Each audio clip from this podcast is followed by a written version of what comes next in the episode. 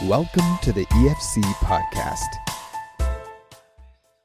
Creating a Redemptive Reality for the Sexual Minorities in Our Care by Sid Koop. Hi, I'm Karen Stiller from Faith Today magazine. Now, Karen, this sounds like a pretty controversial topic. Was it challenging creating this piece? Yes, it was, and it could be controversial. And this is a topic that is really at the heart of what a lot of Canadian churches are dealing with. We had great confidence in Sid Koop. He's the executive director of Truth Matters Ministries and Canadian Youth Workers Conference Regional Training. But what we had heard about Sid was that this is a topic he was talking about in Canadian churches, and people used the term a third way of dealing with this issue that can actually tear churches apart. And so we were very excited and interested to see what Sid would come up with. Have a listen. Jaimie first arrived at our ministry in grade 9. I engaged her in conversation during our registration night, and she began to tell me her story, including how her last youth group experience had been really difficult. She was looking for a safe place to belong. I immediately introduced her to some of our leaders and other students, and after an awkward start, Jaimie ended up in a small group with my wife and another fantastic leader. Like all of us, Jaimie was on a journey, but hers had a complexity we hadn't been aware of in our ministry before. Jaimie was wrestling with her gender identity. Back then, we were just waking up to the idea that students in our midst might have been struggling with sexual orientation. Gender identity or gender dysphoria was not even in our vocabulary. As with all our students, our leaders, and many of our students committed themselves to loving Jaimie right where she was. Jaimie's journey was difficult in many ways, but she stayed with us through high school. Our leaders and her friends continued to journey with her both during and beyond high school. After high school, Jaimie began gender reassignment therapy. I remember the first time she entered our home as a man.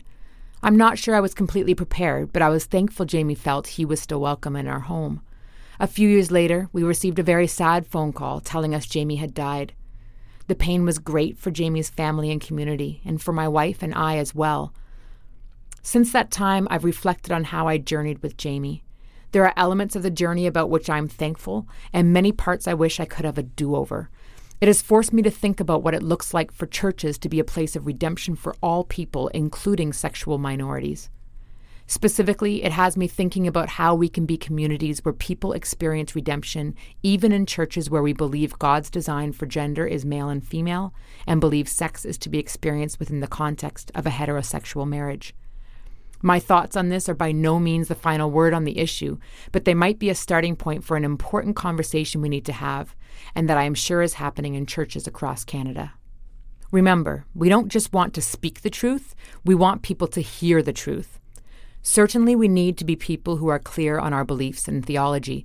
We need to do our homework and we need to have convictions. But when it comes to declaring or sharing our convictions, we need to do it in such a way that we could be heard redemptively, which means we need to watch what we say and how we say it. Perhaps Galatians 6 1 2 is helpful for us. Brothers, if anyone is caught in any transgression, you who are spiritual should restore him in a spirit of gentleness. Keep watch on yourself, lest you too be tempted. Bear one another's burdens, and so fulfill the law of Christ. We need to be spiritual, not holier than thou. There is a difference. By spiritual, I mean people whose character reflects the fruit of the Spirit love, joy, peace, patience, kindness, goodness, faithfulness, gentleness, self control. The more we enter the conversation and relationships with this disposition, the better we will be heard. We need to seek restoration with gentleness. This means we do what we can do to help people see we are there for them, not against them. We need to be humble. We all have our own issues to work through, and none of us have arrived. We are all marred by sin and in desperate need of the gospel. And we need to persevere. The journey of truth is a long one. We need to fight to bear one another's burdens. At the very least, that means staying available for the long haul. I remember when one of our leaders gently asked Jaimie the question Do you need me to affirm the decisions you are making to know that I love you? Jaimie said no. Jaimie experienced no tension between truth and love with that particular leader because the truth had been lovingly and clearly communicated over a long period of time. Seek first to understand before being understood. For those of us who believe God's design for gender identity is binary, male and female, and God's design for sex is in the context of a heterosexual marriage, and especially if we are enjoying a healthy marriage relationship ourselves, we need to accept the fact that we are in a privileged position. Things might be easier for us. We probably don't fully understand how our position is heard and experienced by those not in our position. So we need to listen. We need to fight for understanding. We need to acknowledge where God's design, His plan, while a good plan, is at times a very hard plan to pursue. We need to be emotionally present and engaged with the people in our care. Jaimie heard me speak a fair amount about God's design for sex and sexuality. I wish I had spent more time hearing Jaimie speak about his experience and how he perceived God's design. I wish I would have done a better job of mourning with those who mourn. Quit making an idol out of sex and marriage. I love sex and I love marriage. Both have been created for good and both are a gift from the Father. But neither sex nor marriage is ultimate. Sometimes the way we talk about it and the amount of time we spend talking about it in Canadian churches says to our people that the only hope for intimacy and wholeness is a vibrant sex life in the context of marriage. If we are going to acknowledge God's call for some to live without sex, we also need to acknowledge His call for the body of Christ to be a community of intimacy and we need to work hard to create that community. After all, we can actually live without sex, but we can't live without intimacy. When was the last time we did a series on the holiness of being single, or a series on family intimacy as the body of Christ? As I look in the New Testament, it seems to me Jesus might have valued family intimacy within the body even more than intimacy within the nuclear family. Matthew 12:50 for whoever does the will of my Father in heaven is my brother and sister and mother. In Matthew 19:29, Christ said, "Everyone who has left houses or brothers or sisters or father or mother or children or lands for my name's sake will receive a hundredfold and will inherit eternal life." This passage is convicting for me. I know my theological position on sex and sexuality means many people will be asked to leave houses, brothers, sisters, fathers, mothers, children.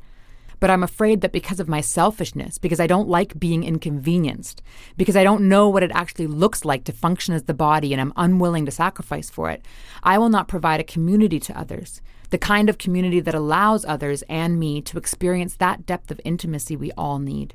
Well, I know we could have done better, I think Jaimie had a taste of community in our ministry.